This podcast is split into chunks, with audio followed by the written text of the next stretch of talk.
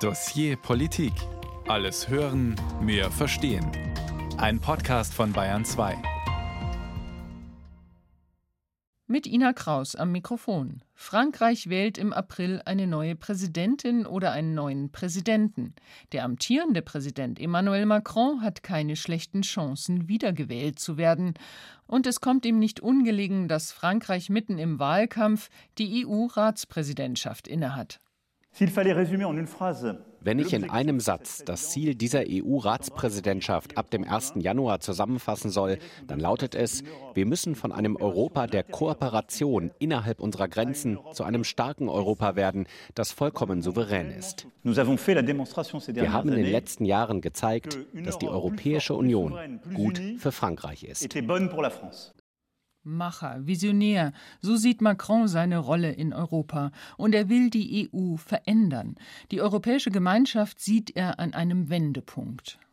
2022 doit être l'année d'un tournant européen.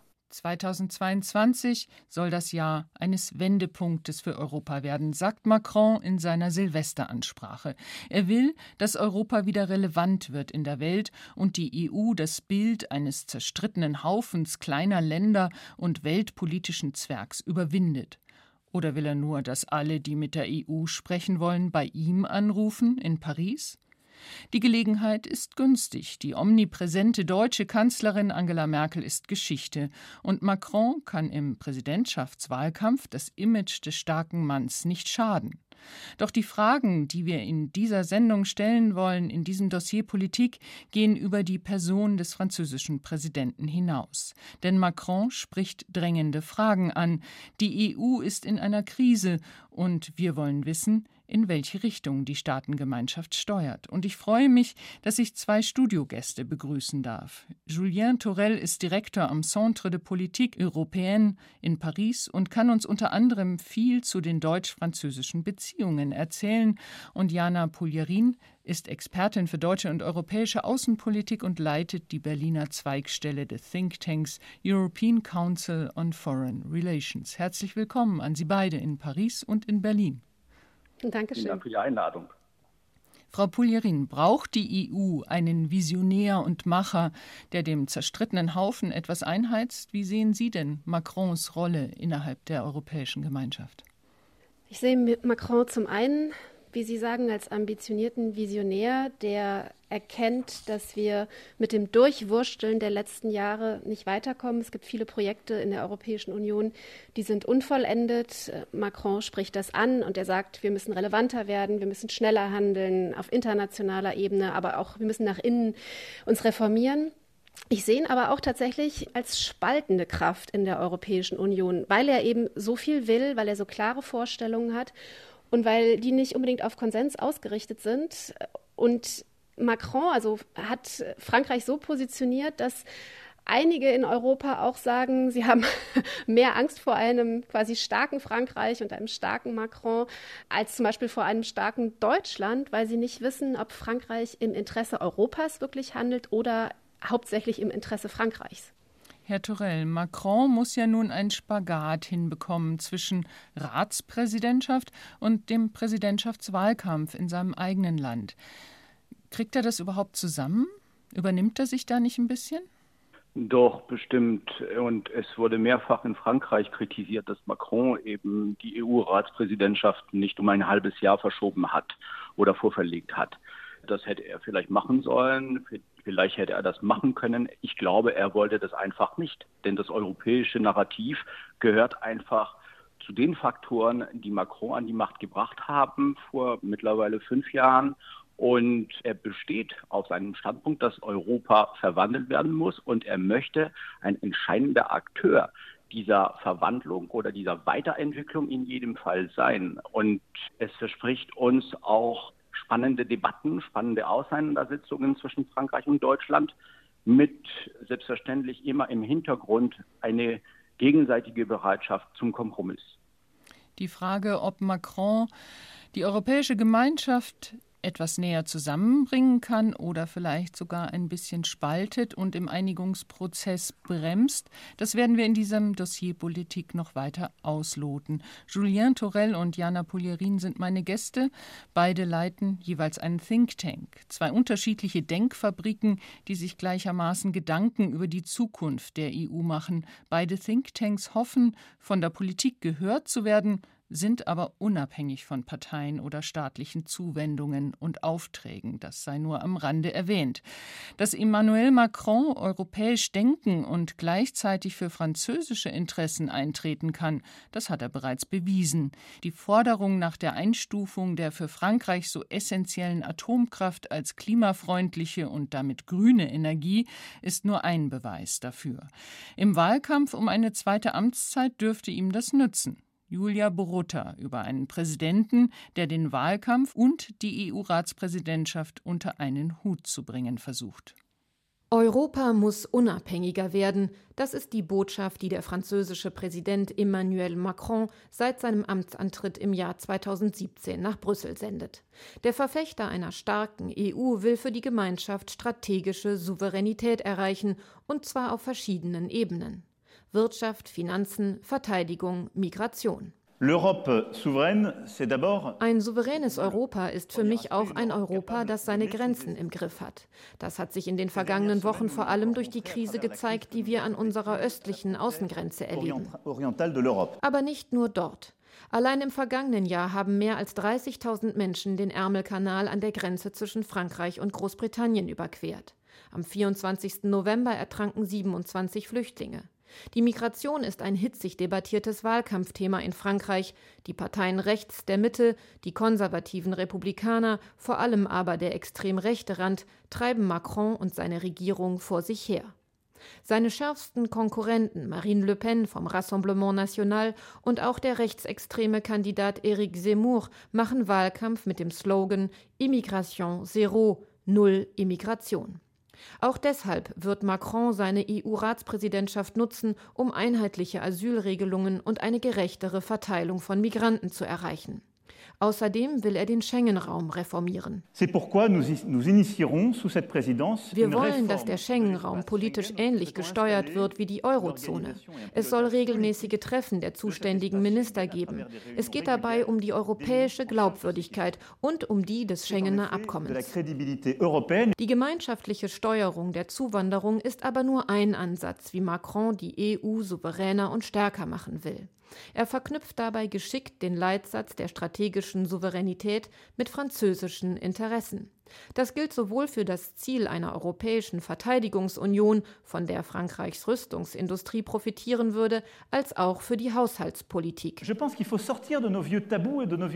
Wir müssen die Tabus und Fetische hinter uns lassen. Es geht nicht mehr um die 3% Defizitregel. Das ist passé. Es geht um die Frage, wie verbindet man ein seriöses Budget und die gemeinsamen Interessen mit einer für uns allen unerlässlichen Ambition. Macron will den EU-Stabilitäts Stabilitäts- und Wachstumspakt so flexibilisieren, dass eine höhere Verschuldung der Staaten langfristig möglich wird. Dies soll entlang gemeinsamer Investitionsziele geschehen. So will Macron nicht nur den Produktionsstandort EU fördern, sondern auch den Produktionsstandort Frankreich. Zwar ist die bleierne Arbeitslosigkeit während der Macron-Jahre zurückgegangen, aber das Land hat immer noch viel aufzuholen. Macron bietet hier also die EU als Lösung französischer Probleme an. Wir haben in den letzten Jahren gezeigt, dass eine stärkere, geeintere und souveränere Europäische Union gut für Frankreich ist. Mit dieser Haltung grenzt er sich gegen seine härtesten Konkurrenten ab beispielsweise gegen Marine Le Pen.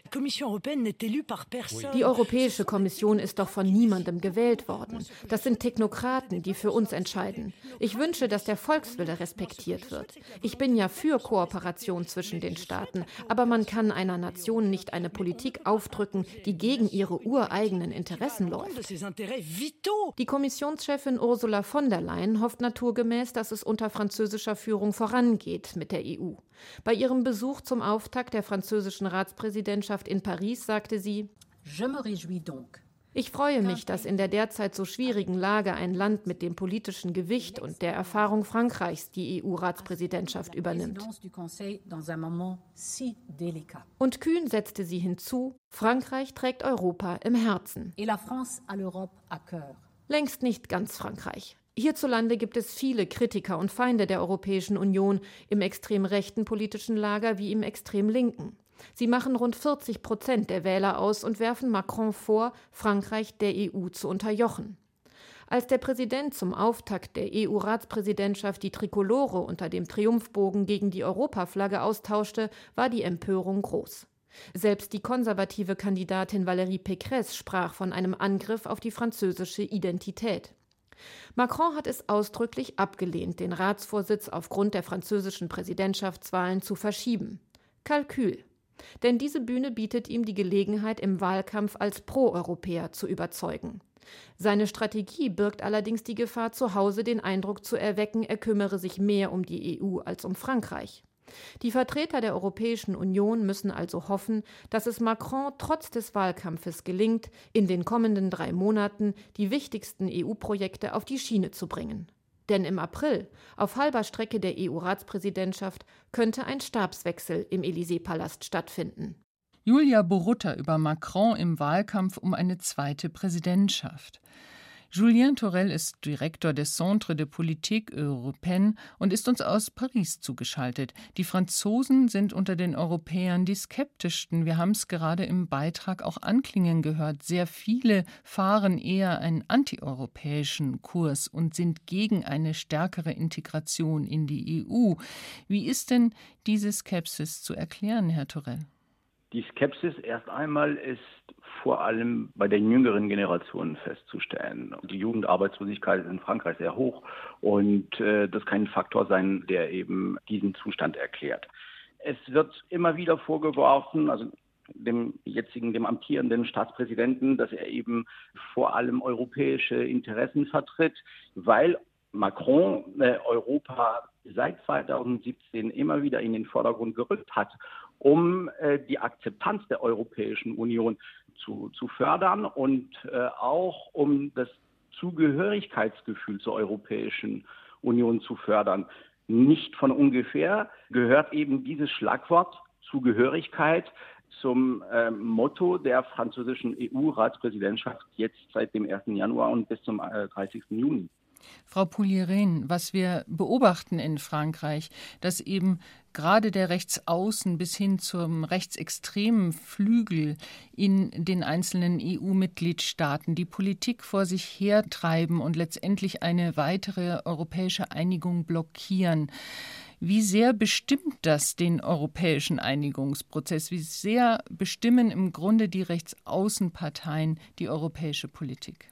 Wenn wir vielleicht mal über Frankreich hinausblicken, zum Beispiel nach Polen, wo ja die Peace-Partei auch an der Regierung ist, oder wenn wir uns ähm, das Beispiel Italien vor Augen führen, wo äh, die Lega ja auch an der Regierung ja äh, ganz stark beteiligt war und sie jetzt immer noch unterstützt, aber vor allen Dingen in der Vorgängerregierung doch sehr präsent war, dann sieht man, dass rechte Parteien in Europa es oft schaffen, die Agenda zu bestimmen. Entweder weil sie an der Regierung sind, aber eben äh, wie in Frankreich auch einfach dadurch, dass sie den Diskurs vor sich hertreiben. Und deswegen würde ich sagen, sind diese Parteien in Europa schon zu sehr treibenden Kräften geworden. Und würden Sie sagen, dass Macrons Spagat, also einerseits den großen EU-Visionär und Förderer zu geben und gleichzeitig zu betonen, wie sehr das Frankreich nützt, also der Nation nützt, ist das so ein Vorbild vielleicht, wie, wie man Wahlen gewinnen kann, trotz dieser starken Rechtsaußenfraktionen? Ich würde sagen ja, weil Macron sich ja immer sehr treu geblieben ist. Ich finde, er ist auch nie so weit gegangen wie zum Beispiel Sebastian Kurz in Österreich äh, in der Annäherung an, an diese Parteien. Macron hat etwas sehr Interessantes gemacht. Er hat zum Beispiel nehmen wir die europäische Souveränität. Er hat einen Begriff genommen, Souveränität, der ja sehr mit Nationalstaaten eigentlich verbunden ist, mit der Größe äh, der Nation und hat diesen Begriff europäisiert. Sein Argument ist, schaut her, ähm, heutzutage in Zeiten der Globalisierung, ähm, in Zeiten der globalen Vernetzung auch, ist ein Land in Europa alleine gar nicht mehr souverän. Wir brauchen Europa quasi als Instrument, äh, um überhaupt so etwas wie Souveränität zu haben. Also er nimmt den Begriff, der eigentlich von Rechten sehr oft benutzt und besetzt wird und versucht, den umzudeuten. Und das finde ich sehr geschickt. Herr Torell, kaufen die Franzosen Macron denn überhaupt den überzeugten Nationalisten ab? Er wird es schwer haben, eben Leute davon zu überzeugen. Deshalb hat er sich vorgenommen oder strebt er eine EU an, die die EU-Bürger beschützt und damit selbstverständlich auch die Franzosen. Und zur Agenda der französischen EU-Ratspräsidentschaft steht ganz vorne, nicht von ungefähr, die, die Befürwortung eines EU-Mindestlohns, der eben den Franzosen, auch den Europäern selbstverständlich, aber in erster Linie im gegenwärtigen Wahlkampf den Franzosen zeigen würden, dass Europa auch die Franzosen beschützt. Was bedeutet es eigentlich für die EU, wenn Macron die Präsidentschaftswahl, also den zweiten Wahlgang, nicht gewinnt? Oh, das wäre gerade für die Deutschen ein absolutes Desaster. Also wenn es Le Pen oder Seymour würde, das wäre das Desaster. Ich glaube, mit Pécresse äh, könnte man arbeiten. Also die konservative Kandidatin. Ja, genau, aber ich, ich, glaube, wenn Frankreich quasi ähm, einen rechtsnationalen Präsidenten oder eine rechtsnationale Präsidentin hätte, die, äh, ja, also es ist es geht ja gar nicht darum, dass dann Frankreich irgendwie die EU verlassen würde. Von diesen ähm, Ideen äh, sind diese Parteien ja abgerückt. Also früher war es äh, auch das Ziel von, von Le Pen, Frankreich aus der Europäischen Union. Jetzt geht es ja wirklich um die Transformation der Europäischen Union von innen und um die komplette Umgestaltung des Projekts. Und das deckt sich überhaupt nicht mit den, mit den deutschen Vorstellungen zum Beispiel. Ähm, und ich glaube, das wäre, äh, also ich weiß nicht, ob das Ende der Europäischen Union, aber zumindest das Ende der Europäischen Union, so wie wir sie heute kennen. Der amtierende Präsident Emmanuel Macron hat wenig Zeit, sich wirklich um die französische Ratspräsidentschaft zu kümmern, noch bevor er sich zur Wahl stellen muss. Aber er bohrt ja ohnehin dicke Bretter. Wir haben es schon gehört. Er verfolgt seine europäischen Ziele seit 2017. Damals hielt er an der Pariser Universität Sorbonne eine vielbeachtete Rede zur Zukunft Europas und erntete damals von Angela Merkel demonstrative Nichtbeachtung. Deutschland und Frankreich sind sich nämlich in vielen Fragen nicht einig auch wenn man im Moment sich mit sehr freundlichen Besuchen gegenseitig Respekt zollt. Ein Beispiel für diese Differenzen ist die europäische Finanzpolitik. FDP-Chef Christian Lindner galt Macron in der Vergangenheit als Schreckgespenst.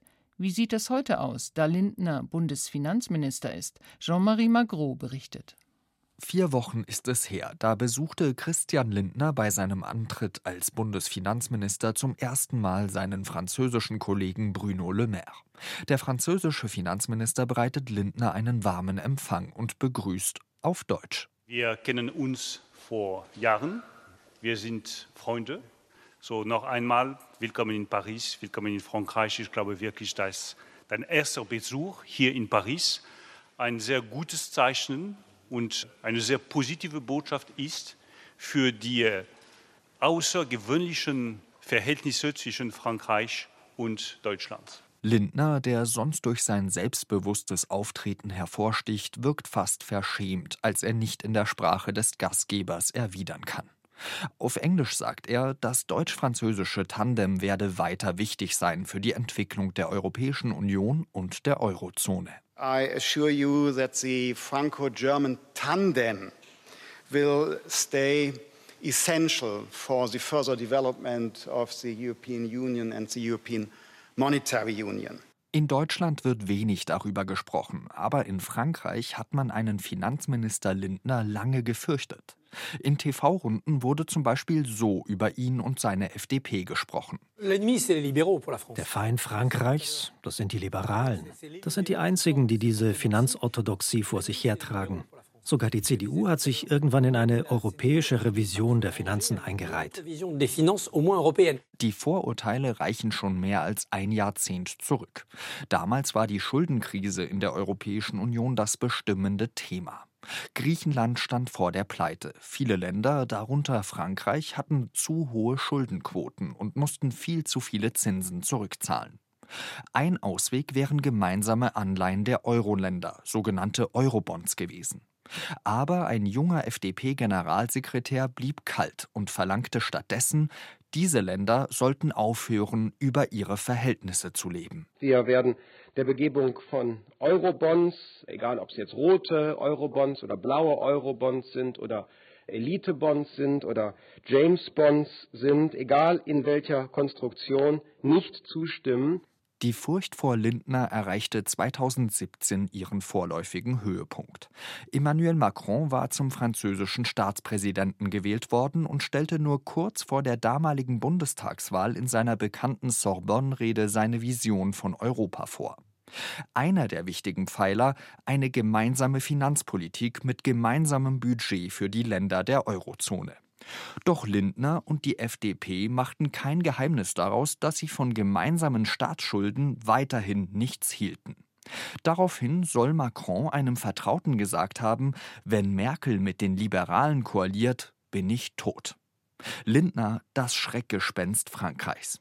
Der französische Politikwissenschaftler Paul Maurice gibt aber für die jetzige Zeit Entwarnung. Frankreich steht im Wahlkampf. Und man muss immer, obwohl man also sehr Europäer, sehr Freunde mit Deutschland ist, ein bisschen die Kämpfe mit Deutschland inszenieren. Für den französischen Präsidenten ist der deutsche Finanzminister, der meist penibel auf die Kasse schaut und die deutsche Angst vor der Inflation im Blick hat, so etwas wie ein natürlicher Gegner, sagt Paul Maurice vom Institut Français des Relations Internationales. Man hat das vielleicht heute vergessen, aber im Jahre 2013 mit Schäuble, er war auch als Bête Noire betrachtet. Bête Noire, auf Deutsch schwarze Bestie.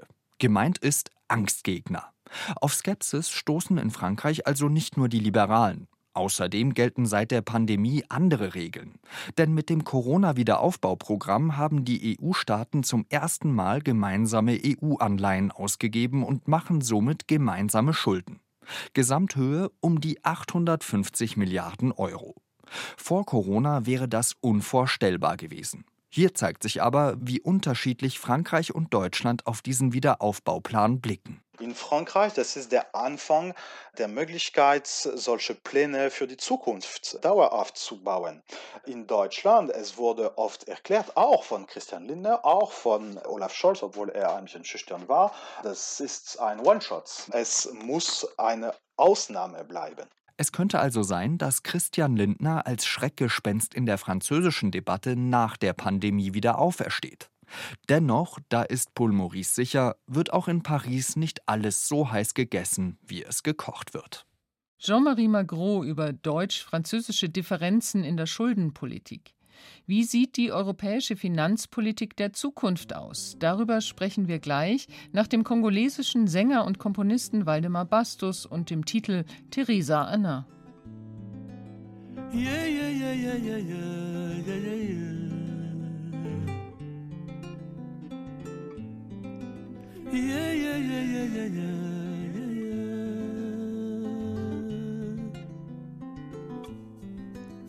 Teresana minha senhora, Teresana, minha senhora. Olha a laranja, minha senhora, olha a laranja, minha senhora, olha a tangerina, minha senhora, tem uma boquinha docinha pras criancinhas, com vitamina, com vitamina as quebrar conforme comprar. Yeah, yeah, yeah, yeah, yeah, yeah. An der europäischen Finanzpolitik scheiden sich bisher die deutsch-französischen Geister. Deutschland steht für strenge Haushaltsdisziplin und die Einhaltung der Defizitkriterien. Dem französischen Präsidenten Emmanuel Macron ist es ein zentrales Anliegen in dieser Ratspräsidentschaft, diese Vorzeichen zu verändern. Die EU-Expertin Jana Puljerin und der Experte für die deutsch-französischen Beziehungen Julien Torel sind meine Gäste im Dossier Politik. Schauen wir mal exemplarisch auf die Finanzpolitik. Herr Torell, als letzten Akt vor der Präsidentschaftswahl hat Frankreich einen Gipfel angesetzt, bei dem Macron einen europäischen Wachstumspakt vorstellen will. Welche große Linie verfolgt er denn in der Finanzpolitik? Ja, Sie sprechen vom Gipfel der Staats- und Regierungschefs am 10. und 11. März äh, dieses Jahres.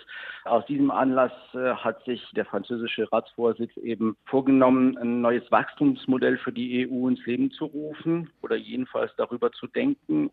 Was man in den letzten Monaten hat feststellen können, ist, dass Macron und der Italiener Draghi sich angenähert haben und einen Plan für die kommenden zehn Jahre aufgeworfen haben. Was wollen die wirklich? Die wollen eine Haushalts- und eine volkswirtschaftliche Strategie für die EU mit dem Ziel, die Klimakrise zu bekämpfen, die Biodiversität zu erhalten und es geht auch darum, die sozialen Ungleichheiten in der EU zu bekämpfen. Frau Puljarin, wäre das so eine Kompromisslinie vielleicht in den deutsch-französischen Differenzen rund um die Schuldenpolitik, dass man sagt, okay, wenn man für Wachstum sorgt, so wie das ja jetzt auch im Wiederaufbaufonds angelegt ist, wenn man sich gemeinsam verschuldet, dann muss aber in zum Beispiel grüne Technologie investiert werden. Ist das eine äh, Kompromisslinie, die Frankreich da auch gerade sucht?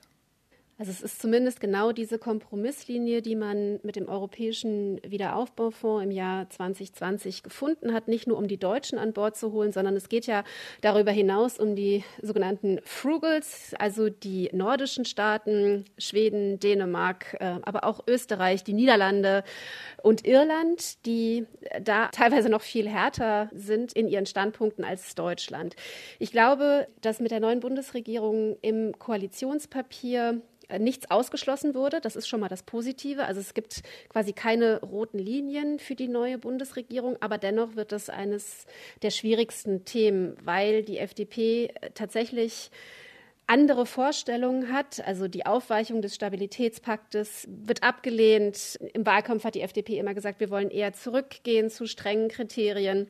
Und der Wiederaufbaufonds ist eben als einmalige Ausnahme betrachtet worden und auch so der Öffentlichkeit in Deutschland vermittelt worden. Und ich glaube, dass gleichzeitig die FDP auch sehr genau weiß, dass wir wenn wir unsere Klimaziele als Europäische Union erreichen wollen, äh, wenn wir die Wirtschaft grün transformieren wollen, dass wir das ohne neue Schulden nicht machen können. Und deswegen sucht die FDP, glaube ich, auch auf europäischer Ebene eine Möglichkeit, wie man zusammenkommen kann. Und ich glaube, das Narrativ wäre schon mal das Richtige. Ich glaube aber dennoch, dass auch die Südländer und Frankreich dem Norden Zugeständnisse machen müssen, was die Verpflichtung betrifft, äh, Haushaltsdefizite abzubauen und Staatsverschuldung einzugrenzen. Also ich glaube, wir müssen sich da in der Mitte treffen. Es kann nicht sein, dass wir beliebig werden oder es wirklich den Ländern überlassen, den einzelnen Mitgliedstaaten, das zu regeln. Wenn ich äh, dazu was sagen darf, es ist selbstverständlich, dass eine Gegenleistung irgendwann mal erforderlich ist. Aber wenn man sich die jetzigen Haushaltskriterien anschaut, Frankreich, das gegenwärtig ein Haushaltsdefizit in Höhe von knapp 8 Prozent aufweist und eine Staatsverschuldung von 120 oder 121 Prozent des BIP aufweist, kann jetzt äh, die gegenwärtigen Kriterien mit einem Haushaltsdefizit unter drei Prozent und einer Staatsverschuldung unter 60 Prozent gar nicht einhalten. Und äh, das hat die Pandemie äh, selbstverständlich gesprengt. So sagt man zumindest in Frankreich, um auch den Deutschen zu sagen, diese Regeln sind obsolet geworden, die Pandemie hat alles kaputt gemacht, jetzt müssen wir alles auf eine neue Grundlage stellen. Nun ist ja die deutsche Bevölkerung ja sehr skeptisch gegenüber einer gemeinsamen europäischen Verschuldung. Also da herrscht ja eher so das Narrativ, sage ich jetzt mal vor, die anderen wollen auf unsere Kosten leben. Das ist ja so die große äh, deutsche Angst hinter äh, einer Aufweichung zum Beispiel der Defizitkriterien. Das hat man ja auch in der Auseinandersetzung um die äh, Schuldenkrise rund um Griechenland gemerkt. Denken Sie, dass die deutsche Bevölkerung, die ja auch ein Bundesfinanzminister Lindner im Blick hat, diese Skepsis überwinden kann? Also ich glaube, der äh, Wiederaufbaufonds hat schon gezeigt, dass man das kann. Und ich würde auch sagen, das ist eine große Aufgabe der Politik. Ich finde, Politiker, gerade Liberale und Konservative, vertreten seit Jahren dieses Narrativ, Deutschland ist der Zahlmeister Europas. Gott sei Dank haben wir das in den letzten Monaten, auch seit der Pandemie, äh, weniger und weniger gehört. Aber das war eigentlich das, was immer der Bevölkerung vermittelt wurde. Also wir starken Deutschen zahlen irgendwie für die, die es nicht so richtig auf die Reihe kriegen, so wie wir. Und das ist ja total falsch. Und ich glaube, dass in der Krise Angela Merkel da auch begonnen hat, viel deutlicher zu machen, wie sehr der deutsche Wohlstand vom europäischen Binnenmarkt abhängt und wie sehr es für die deutschen Bürgerinnen und Bürger wichtig ist, dass auch die Italiener Kaufkraft haben weil unsere Exportprodukte, wo wir so stolz sind auf unsere Exportwirtschaft, die brauchen ja Absatzmärkte und die müssen ja auf Käufer treffen. Und ich glaube, äh, man hat schon gesehen, wie eben Angela Merkel sich verändert hat im Laufe der Jahre und es besser begründet hat. Und ich glaube, dass man das der deutschen Öffentlichkeit durchaus vermitteln kann. Eben beim Wiederaufbaufonds war ich selber persönlich überrascht, wie wenig Widerstand eigentlich kam, auch aus den eigenen Reihen der CDU und auch wie sehr das auch von der deutschen Bevölkerung aufgenommen wurde. Es kommt natürlich, letzter Satz, sehr darauf an, wie auch diese Maßnahmen, die äh, beim Wiederaufbaufonds äh, finanziert wurden, also welche Erfolge die tragen. Wenn die Bürgerinnen und Bürger den Eindruck haben, dass man quasi verrottete Industriezweige in anderen Ländern damit ähm, subventioniert und eben nicht auf diese Modernisierung setzt, nicht auf grüne Technologien, dann glaube ich, äh, könnte das auch umschwanken. Also ich glaube, es kommt wirklich auch sehr darauf an, dass mit dem Geld etwas passiert, wo die Bürgerinnen und Bürger das Gefühl haben, ja, das ist gut für uns. Einschätzungen von Jana Puljerin vom European Council on Foreign Relations. Und jetzt Natalie Cole, Five Minutes Away. Well, I've been a lot of places and I've seen a lot of things. I've met all kinds of people,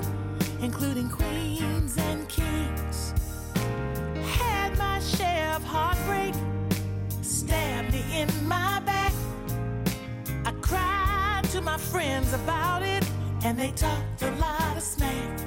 But oh, what a revelation! When much to my surprise, then came you, wonderful you, right before my eyes. Five minutes away, five minutes away. You know I've been all around the world and find it was right Unter französischer Führung, wohin steuert die EU? Unser Thema heute im Dossier Politik. Frankreich hat die Ratspräsidentschaft übernommen. Sie gilt nur für ein halbes Jahr. Und durch den Präsidentschaftswahlkampf hat der französische Präsident nur ein kleines Zeitfenster bis Mitte März, in dem er überhaupt etwas bewegen kann. Dabei steht die EU vor vielen ungelösten Problemen. Vor allem der Streit mit Polen und Ungarn um die Rechtsstaatlichkeit spitzt sich zu. Was ist also von der französischen Ratspräsidentschaft zu erwarten, außer freundlichen französischen Küsschen aus Paris auf Brüsseler Wangen? Jakob Mayer berichtet. Zwischen Paris und Brüssel passt kein Blatt Papier. Das haben Emmanuel Macron und Ursula von der Leyen vergangene Woche vorgeführt. Der Präsident und die EU-Kommissionschefin demonstrierten in Paris Einigkeit zum Auftakt der französischen Ratspräsidentschaft bei außenpolitischen Krisen, der Pandemiebekämpfung und beim Schutz der EU-Außengrenzen. Der Streit im Inneren der EU kam nicht zur Sprache. Der Konflikt mit Polen und Ungarn, deren Regierungen Grundwerte missachten, etwa die Unabhängigkeit von Richtern Richtern oder den Schutz von Minderheiten. Diese Werte sind nicht verhandelbar, hatte Macron Ende vergangenen Jahres erklärt. Aber auch man dürfe Ost und West nicht gegeneinander aufbringen. Wir müssen auch über neue Instrumente nachdenken, nicht nur Sanktionen, sondern auch Ermutigung, Begleitung. Das ist eine gewaltige politische Aufgabe, denn wir müssen auch Länder betrachten, die dabei sind, die Realität oder die Geltung dieser Werte anzuzweifeln. Das ist unsere Verantwortung als Europäer. Macrons Verantwortung während der sechsmonatigen EU-Ratspräsidentschaft ist es, den Laden zusammenzuhalten. Der EU-Vorsitz soll als ehrlicher Makler zwischen den übrigen Mitgliedstaaten vermitteln und dabei eigene Interessen hintanstellen. Als Vorsitzende Regierung zwei Mitgliedstaaten besonders ins Visier zu nehmen und Rechtsstaatsverächter klar in die Schranken zu weisen, das passt eher nicht zu dieser Rolle. Das Grundproblem, wenn wir ehrlich sind, ist, dass unser ganzes System so aufgebaut ist, als könnte so etwas nie geschehen, weil wir uns nie hätten vorstellen können, dass dessen Grundwerte einmal in Frage gestellt werden könnten. Besonders Polen und Frankreich verbindet eine wechselvolle Geschichte. In Polens Nationalhymne wird sogar Napoleon besungen, Ausdruck polnischer Hoffnungen, das Land zu einen.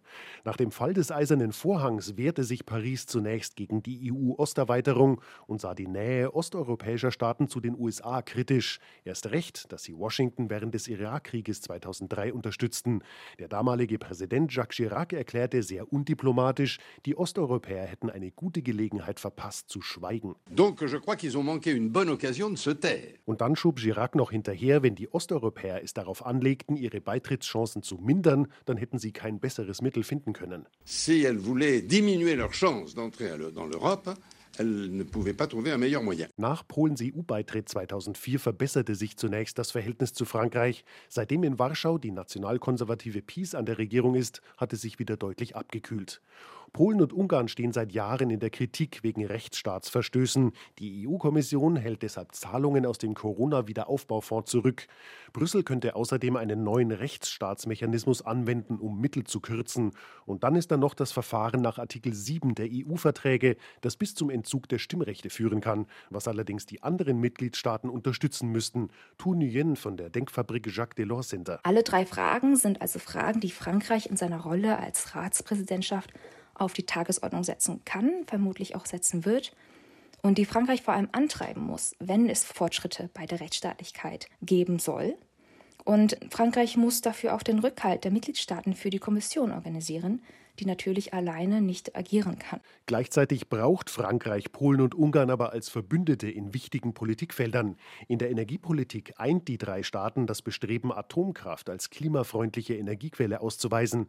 Alle drei sehen Einzelheiten des Klimapakets kritisch, etwa den neuen Emissionshandel auf Gebäude und Verkehr, der Öl, Gas und Kraftstoff teurer machen könnte. Die Regierungen fürchten Bürgerproteste. Beim Thema Migration setzen die drei auf wirksamen Schutz der Außengrenzen. Macron bekommt aus Osteuropa Rückendeckung für seine Lieblingsforderung nach europäischer Eigenständigkeit unter dem Stichwort strategische Autonomie. Frankreichs Präsident nennt Ungarns Regierungschef Viktor Orban deshalb einen politischen Gegner, aber einen europäischen Partner. Natürlich gibt es bei der Rechtsstaatlichkeit Differenzen, aber bei den Themen europäische Souveränität, Wachstum und anderen kann es auch Raum geben für nützliche Kompromisse unter den 27. Da klingt Macron ganz nach Merkel. Dialog statt Disput, das war jahrelang die Linie der früheren Bundeskanzlerin im Rechtsstaatsstreit, ohne dass Warschau und Budapest von ihren Standpunkten abrückten. Europaexperte Nien hofft deshalb auf einen neuen Kurs. Das wäre natürlich ein fatales Signal, wenn das denn so wäre, weil wir in der Vergangenheit eigentlich immer und immer wieder gesehen haben, dass Dialoge nicht wirkungsvoll sind in diesem Konflikt. Ich würde tatsächlich sagen, der Raum für Dialoge ist ausgeschöpft wenn es um die Rechtsstaatlichkeit in der EU geht. Innenpolitisch könnte Emmanuel Macron vielleicht punkten, wenn er sich während des französischen Präsidentschaftswahlkampfes auf europäischer Bühne als Verfechter demokratischer Werte profiliert. Ob er es tut, ist fraglich, denn die Rechtspopulisten im eigenen Land warten nur auf Vorlagen des Präsidenten. Das hat der Streit über die unter dem Triumphbogen in Paris flatternde EU-Flagge zum Jahreswechsel gezeigt. Brüssel-Korrespondent Jakob Mayer über die Aufgaben, vor der die französische EU-Ratspräsidentschaft steht. Es gäbe eine Menge zu tun, Frau Pulierin, wenn wir auf die Auseinandersetzung um die Rechtsstaatlichkeit blicken. So haben wir gehört, dass die Zeit des Dialogs mit den Regierungen in Warschau und Budapest eigentlich vorbei ist. Gleichzeitig mit Macron befindet sich aber Viktor Orban in Ungarn im Wahlkampf. Wohin geht die Reise Ihrer Einschätzung nach? Wird jetzt die französische EU-Ratspräsidentschaft eher einen harten Kurs gegen Polen und Ungarn fahren oder wird man sich dann doch eben wieder auf Kompromisslinien einigen und gar nicht so hart auftreten wie vorher angekündigt? Also ich komme noch mal zurück zu dieser Gleichzeitigkeit der Ratspräsidentschaft und des französischen Wahlkampfes. Und deswegen glaube ich ganz persönlich, dass Macron in den drei Monaten knapp, die ihm bleiben, um im Rahmen der europäischen Ratspräsidentschaft aufzutreten, keine Themen ganz prägnant besetzen wird, die in Frankreich großen Widerstand hervorrufen oder kontrovers gesehen sind, sondern ich glaube, dass er Themen voranpusht, zum Beispiel den Digital Services Act, die relativ unumstritten sind ähm, in Frankreich. Ähm, Verteidigung Europas ist auch so ein relativ Kompromissthema. Wenn man jetzt aber an die Rechtsstaatlichkeit denkt und an das polnische Gerichtsurteil, was ja gesagt hat, polnisches Recht steht über europäischem Recht, dann muss man wissen, dass das in Frankreich breite Unterstützung gefunden hat, gerade von den Präsidentschaftskandidatinnen, die rechts von Macron stehen. Und selbst äh, Michel Barnier, den wir ja aus den Brexit-Verhandlungen im europäischen Kontext kennen, ähm, hat sich da positioniert, dass quasi die europäische Souveränität auch nur so weit geht, quasi die Länder auch eine gewisse Souveränität für sich behalten sollen. Und deswegen glaube ich, dass Macron eher auf Merkels Fußstapfen wandeln wird, was das Thema der Rechtsstaatlichkeit angeht und eher versuchen wird, einen Kompromiss zu finden, wobei ich da ganz wie die Kollegin vom Jacques Delors Institut sagen würde, eigentlich ist es ausgereizt und eigentlich gibt es diesen Kompromiss für mich auch nicht mehr. Aber ich glaube dennoch, dass Macron äh, versuchen wird, diesen Weg zu gehen, den, die Quadratur des Kreises. Herr Torell, wie sehr ist denn diese Linie der französischen Rechtsaußenanhänger und der osteuropäischen, von der Rechtsstaatlichkeit abdriftenden Länder, wie sehr ist das in Frankreich zu spüren? Da muss man unterscheiden zwischen der Pariser Elite und der Provinz. Als Nordfranzose, der zwischen der Provinz und Paris lebt, äh, glaube ich, Bescheid zu wissen. Ich würde mal sagen, die Pariser Elite interessiert sich natürlich viel für diese Themen, während in der Provinz dies kaum Echo gefunden hat bis jetzt. Das ist das eine. Die Themen der Rechtsstaatlichkeit, um auf die Frage zurückzukommen, sind selbstverständlich ein heikles Thema für Macron. Aber ich glaube im Endeffekt, dass Macron sich es nicht leisten kann, eben brennende Themen in den Vordergrund zu rücken bis Mitte März oder Anfang April. Es geht dabei nicht nur um Rechtsstaatlichkeit oder Migrationspolitik, auch Themen, die zwischen Frankreich und Deutschland zu heiklen Themen werden könnten, wird er nicht ansprechen, weil er weiß, wie wichtig diese Themen sind auf der einen Seite. Auf der anderen Seite soll die deutsch-französische Partnerschaft als harmonisch dargestellt werden, um eben das europäische Credo des Präsidenten Macron auch zu bekräftigen und Glaubwürdigkeit zu verleihen. Frau Pulierin, wie sehr würden Sie denn sagen, tobt im, oder schwelt im Hintergrund so ein Kampf um die Vorreiterrolle innerhalb der Europäischen Gemeinschaft zwischen Deutschland und Frankreich. Das ist immer ein Thema gewesen. Also im deutsch-französischen Tandem gab es immer eine, ich finde auch sehr gesunde Rivalität zwischen beiden Ländern, auch ähm, um die Führung Europas. Ich glaube, Olaf Scholz möchte äh, unbedingt äh, enge Beziehungen zu Frankreich. Wir dürfen nicht vergessen, der Europäische Wiederaufbaufonds, den hat ja Scholz quasi mhm. mit äh, seinem französischen Counterpart mit aus der Taufe gehoben. Also er, er ist ja Experte im Deutsch-Französischen. Er weiß, wie er mit Frankreich kooperieren muss.